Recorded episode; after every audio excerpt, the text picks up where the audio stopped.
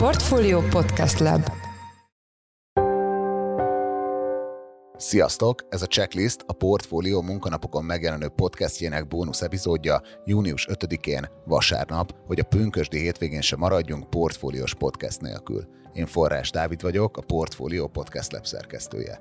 A mai műsor első részében Pecsenye Rolandot, a Magyar Bank Holding vezérigazgató helyettesét, második részében pedig Nyíri Józsefet, a FinShape társ vezérigazgatóját kérdeztük, egyebek mellett a pénzintézeti digitalizációról az interjúkat, melyeket a Portfolio Financial IT 2022 konferencián rögzítettünk május 31-én a Budapesti Marriott Hotelben egymás után minimális szerkesztés mellett közöljük. Itt vagyunk a Financial IT konferencián, és Pecsenye Roland, a Bankholding vezérigazgató helyettese ül velem szemben. Innovatív technológiák az üzlet szolgálatában panelt követően. Roland, köszönjük, hogy elfogadtad a felkérésünket, és üdvözöllek a checklistben. Én köszönöm a meghívást. Milyen irányba mozog a pénzintézeti digitalizáció? Mi az, ami most időszerű digitalizációs lépés például a szektornak? Összességben nagyon sok területen digitalizálnunk kell. Ez látható, hogy az ügyféligények azok erősen változnak. Ugye egy pandémia utáni időszakban egyre több a nyomása az pénzintézeteken is, hogy, hogy a digitális kiszolgálás az egyéb más szektorokból, más appokon megismert működési modelleket átvegyük, és mindent otthonról kényelmesebben lehessen intézni, ne kell annyit egyébként fiúkba járni. Úgyhogy a digitalizáció maga az áthatja a teljes működésünket. Minden banki részlegen területen látszik az, hogy a digitalizáció egyre jobban bemászik a napi működésünkben. Mi vagyunk ugye egyik oldal az IT oldalról a driverei ennek, tehát hogy próbáljuk a, a régi e, elavultabb rendszereknek a cseréjével és egyébként az ügyféligényeknek való megfeleléssel egyre gyorsítani azt a fajta folyamatot, hogy, hogy digitálisan elérhessük az ügyfeleknek a, a mindennapjait, az igényeit, de alapvetően egyébként a három bank konszolidációból is adódik az, hogy, hogy szinergiát próbálunk megvalósítani, próbáljuk ugye az IT technológiát olyan módon streamlásítani, egyenesíteni, hogy, hogy, gyorsabb legyen, egyszerűbb legyen, kisebb legyen a fenntarthatósági költsége, és egyébként az ESG szempontok alapján egyébként kisebb legyen a lábnyomunk is. Ugye már említetted a, a fúziót, mik most a, a Magyar Bankholdingnál, vagy egy ennyire komplex és érdekes folyamatban a, a legfontosabb digitális törekvések, illetve fejlesztések? Fú, hát hatalmas csomag van előttünk a következő két évre, hogy megpróbáltuk feltérképezni ezt az utolsó négy-öt hónapban, miközben folyt ugye az első BB és MKB és konszolidáció,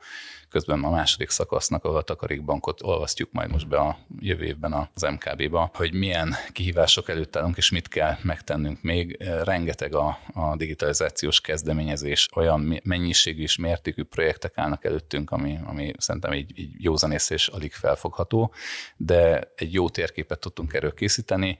Igazándiból komoly kihívás a teljes szervezetnek, a szervezet tanilag is kihívás, de a digitalizációs irányból ugye két nagyon nagy olyan csoportot látunk most identifikálódni. Az egyik az a kiszolgálásnak, a, a napi működésnek ugye az olyan módú ügyfélélményt is befolyásoló digitalizációs folyamatai, ahol azt mondjuk, hogy új csatornák, omnichannel kiszolgálás, digital banking, ahol digitális és fizikai lokációkban egyszerre az ügyfélélményt, tehát ügyfélutakat, ügyfélélményt tudunk úgy terelni, hogy az emberek éppen digitálisnak érezzék.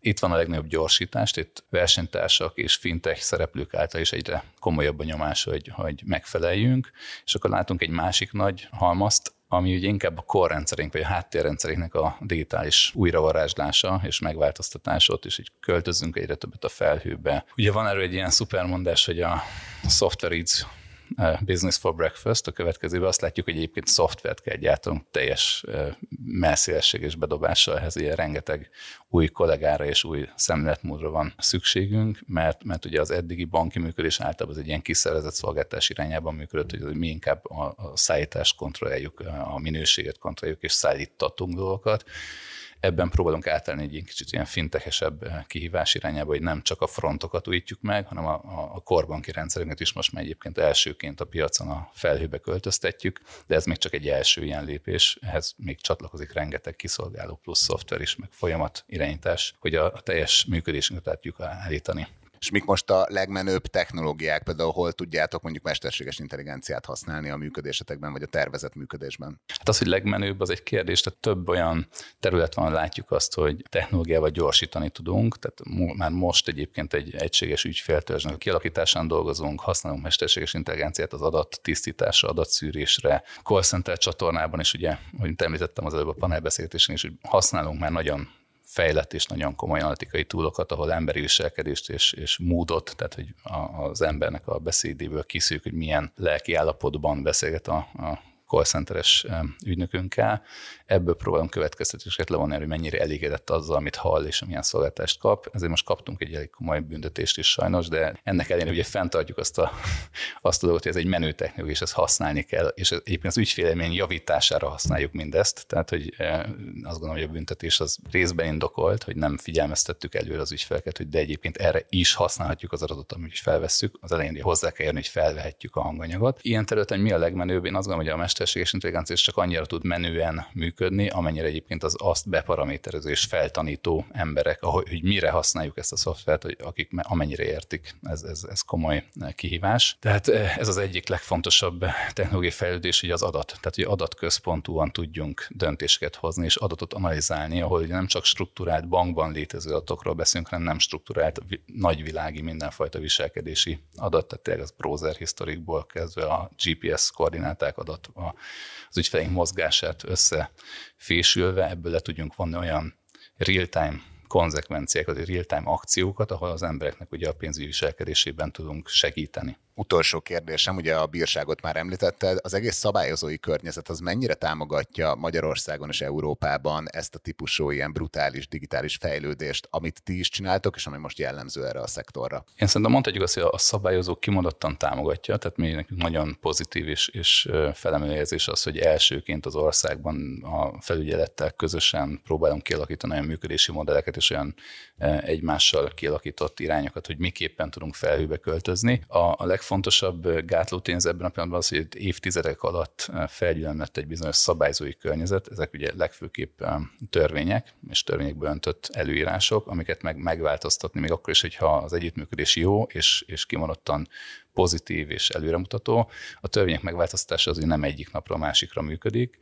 Tehát igazániból a, a, a pénzügyi intézetekre súlyként nehezedő előírásoknak a megváltoztatása, az együttműködésnek a szabályain, tehát a megfelelőség az, amiben most erősen változtatnunk kell, és így komolyan érzünk nyitottságot egyébként a szabályozói oldalról is. Köszönöm szépen az elmúlt percekben. Pecsenye Roland, a Magyar Bank Holding vezérigazgató helyettese volt a vendégünk. Köszönjük szépen, hogy rendelkezésünkre állt. Én is köszönöm szépen.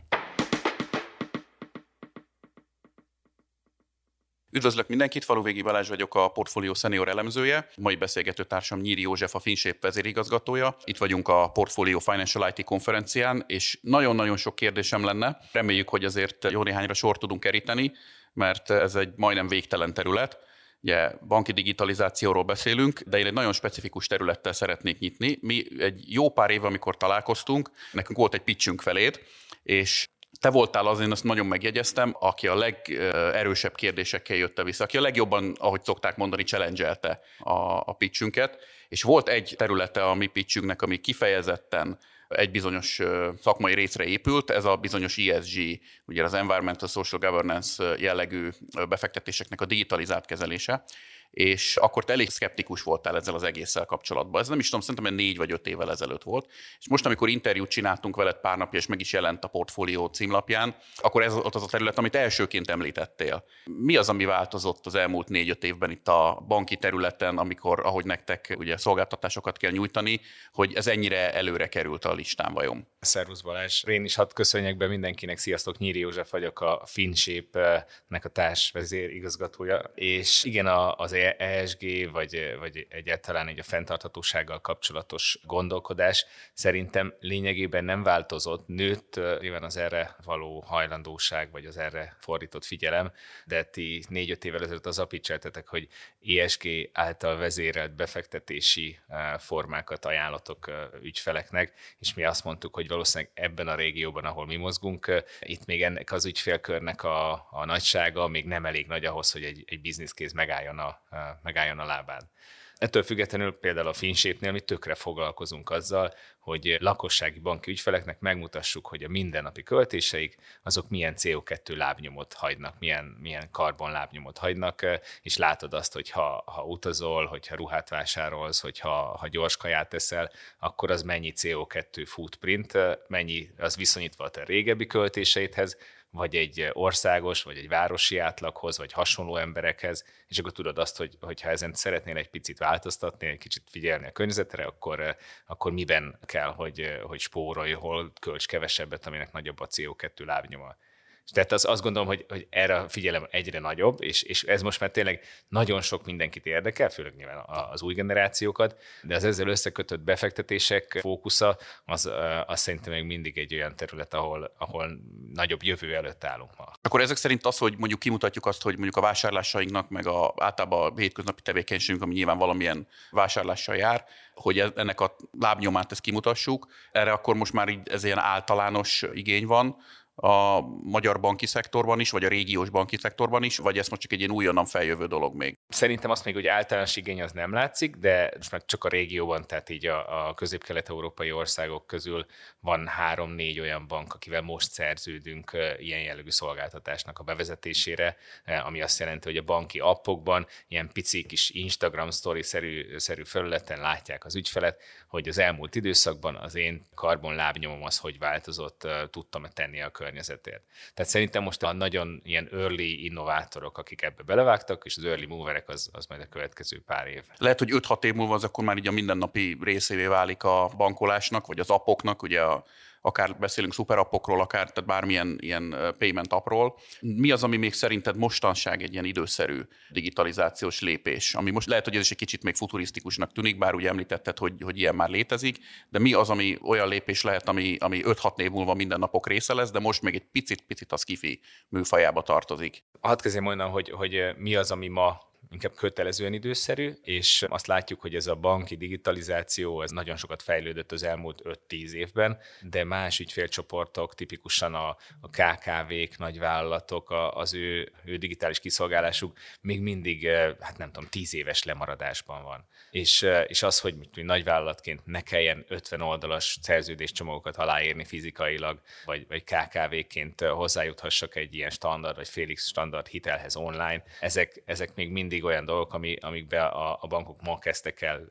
investálni, tehát az elmúlt pár évben, és a következő öt évnek az agendáját szerintem erősen, erősen meghatározzák. Van egy másik érdekes terület, amivel foglalkozunk, és akkor visszatérünk egy picit a befektetésekhez, hogy a COVID alatt ez a lakossági megtakarítások nagyon megnőttek, és ez a bankok számára költség. És hogy ezt hogy fordítsák befektetési termékek irányába, ami, ahol már jutalékbevételeket tudnak keresni a bankok. Tehát hogy győzzék meg a mindennapi embert, hogy, hogy nem, nem tudom, betétben, vagy, vagy akár csak számlapénztként kéne, kéne a, megtakarításokat tartani, hanem egyszerű alapokat, kötvényt, kötvényeket kezdjenek el vásárolni a lakossági banki ügyfelek, ez, ez most uh, indul be. Tehát egy kicsit így, és főleg a régióban edukálni, uh, meg arra fordítani a, az ügyfélkört, hogy, hogy kezdjenek el befektetési termékekben is gondolkodni. Igen, hát ez mindig, mindig ez a egy millió dolláros, vagy lehet, hogy inkább egy milliárd dolláros kérdés, hogy, hogy mi, hogyan lehetne rávenni az ügyfeleket arra, hogy aktívabbak legyenek, főleg befektetési területen, mert ott azért nagyon komoly jutalékbevétel van. Ö, igen, ide hadd tegyem azt hozzá, hogy tehát ez, ez nem egy lépés, vagy nem egy ilyen ugrás, hogy, hogy valakinek a megtakarításai, ez, ez egy bankbetétben vannak, és akkor onnan egyből, nem tudom, Teslát fog kereskedni, ilyen nincs.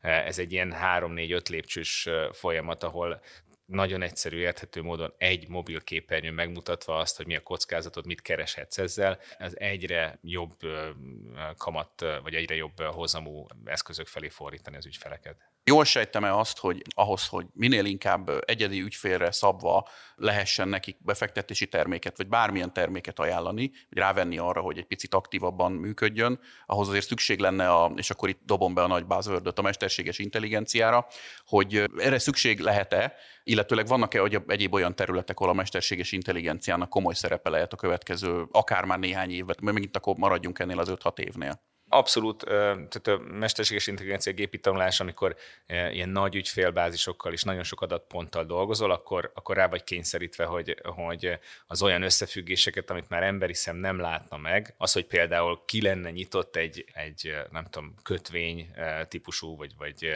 befalap típusú befektetésekre, ezt már nem fogod meglátni egy humán erőforrás által. Itt már kellenek olyan gépi tanulási algoritmusok, akik képeznek neked különböző klasztereket, akik meg, megmondják, hogy ezek a típusú ügyfelek, akik ezekhez hasonlítanak, azok valószínűleg nyitottak lesznek rá. És minél jobban tudod a banki nyers adatokat így gazdagítani, tehát azt mondani, hogy tudjuk Balázsról, hogy amúgy mennyit költ, de azt is tudjuk, hogy neki mennyi a CO2 footprintje, vagy azt is tudjuk, hogy ő amúgy egy sportos, vagy azt tudjuk, hogy két gyerekes apuka, akkor ezek már lehetnek egy ilyen nagyon erős jelzők arra, hogy ő amúgy nyitottabb a komolyabb befektetések felé.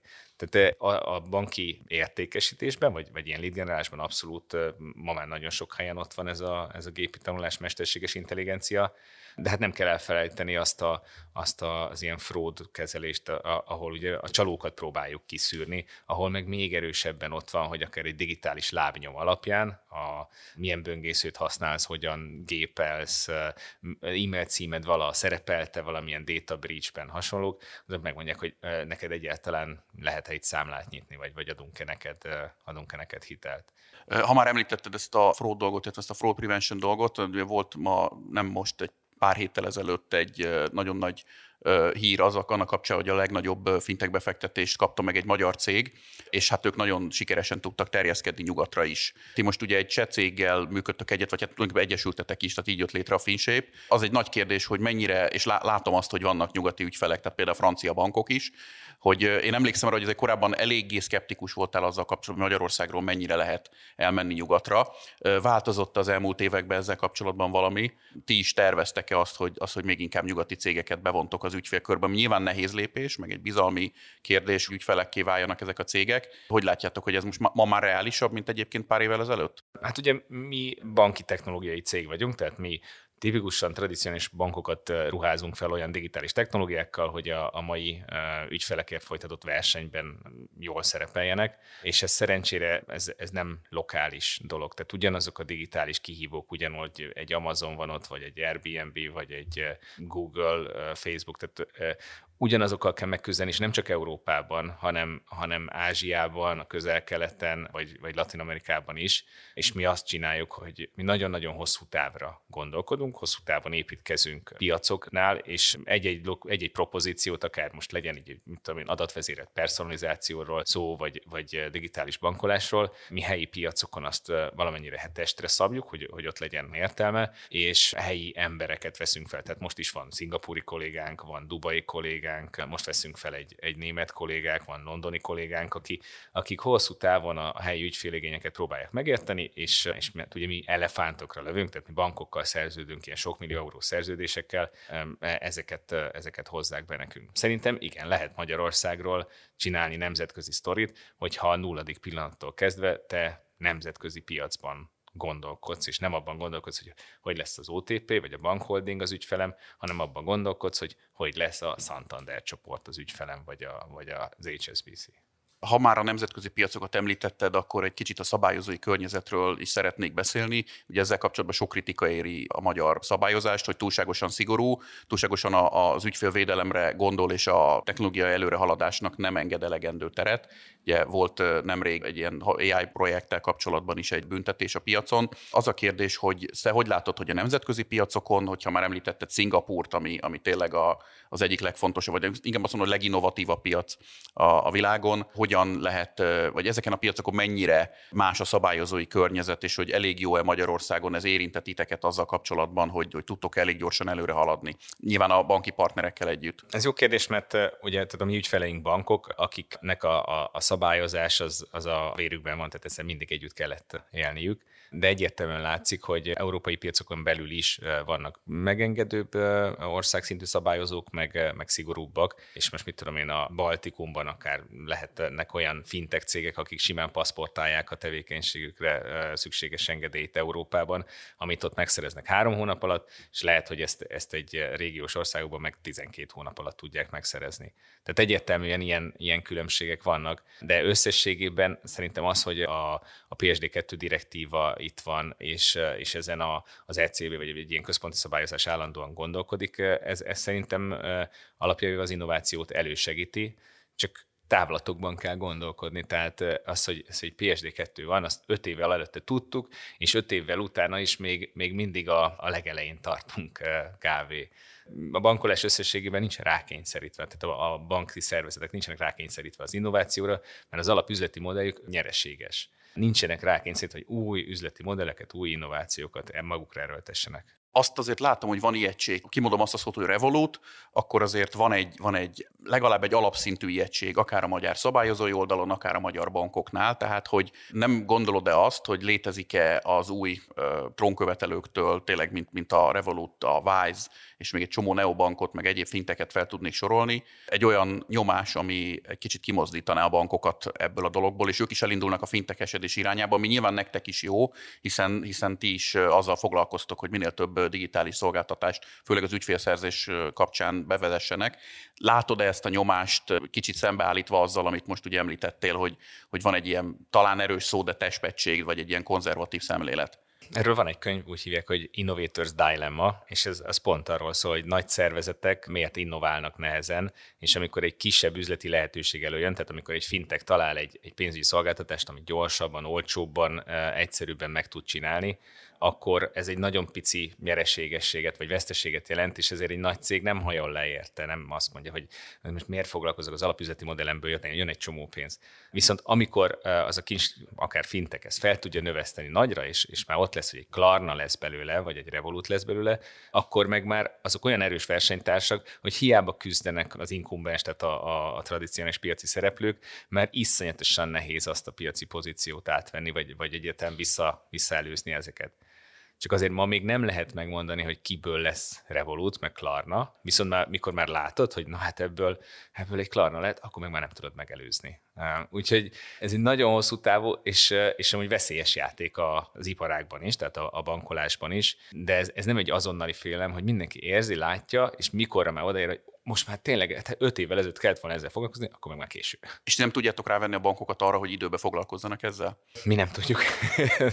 Nagy, nagyon nézni, nyilván minket azért szeretnek, bankok azért szeretnek velünk dolgozni, innovatív szereplők vagyunk, innovatív gondolkodást hozunk egy olyan szervezetbe, hogy nincsenek erre, erre rákényszerítve. De a nap végén, a, főleg ugye minden, amit csinálunk, az ilyen IT-related, és a nap végén van egy IT ilyen átvívő kapacitás. Egy év alatt hány IT mm, related projektet tudsz megcsinálni. És akkor ott kettő osztály van, a must have, meg a nice to have és a must have az a szabályozói megfelelés, meg, meg a hirtelen, nem tudom, egy háborúra való válasz, vagy a Covid-dal kapcsolatos, és tényleg a digitalizációt a Covid tökre felgyorsította, de a nap végén, amikor arra gondolsz, hogy na, még csak használjuk a mesterséges intelligenciát a, a personalizáltabb ügyfélkiszolgálásra, az meg egy nice to have lesz, és pont lemarad az ezévi projektek listájáról. És érdekes, hogy a következőről is, is pont lemarad. Tehát ami igazi innováció, azt nagyon nehéz be, berakni abba az éves projekttervünk büdzsébe, ami,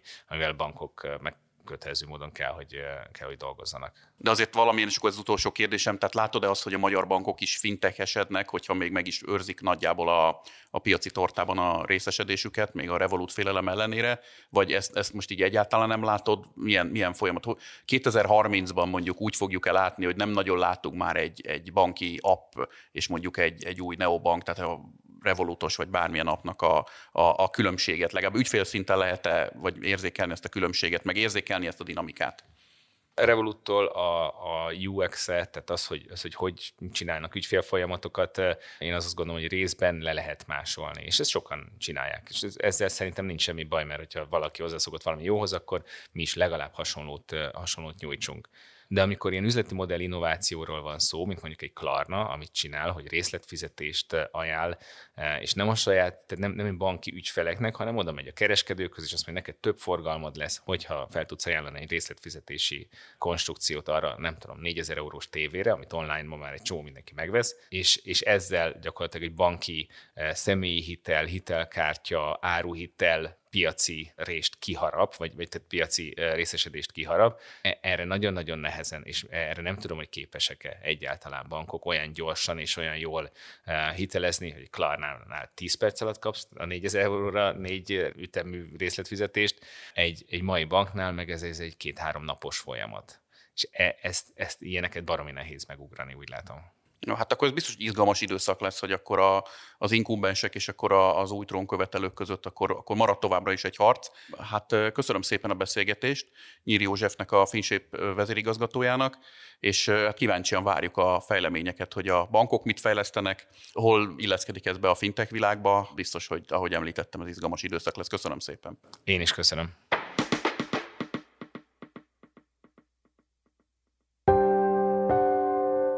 Ez volt már a Checklist, a Portfólió munkanapokon jelentkező podcastjének bónusz epizódja. Ha tetszett az adás, iratkozz fel a podcast csatornánkra valamelyik nagyobb podcast platformon, például a Spotify-on, az Apple Podcast-en vagy a Google Podcast-en. Az adás elkészítésében részt vett Bánhidi Bálint és gombkötő Emma, a szerkesztő pedig én, Forrás Dávid voltam. Új, már rendes adással kedden 5-kor jelentkezünk. Addig is minden jót kívánunk, további kellemes hétvégét. Sziasztok!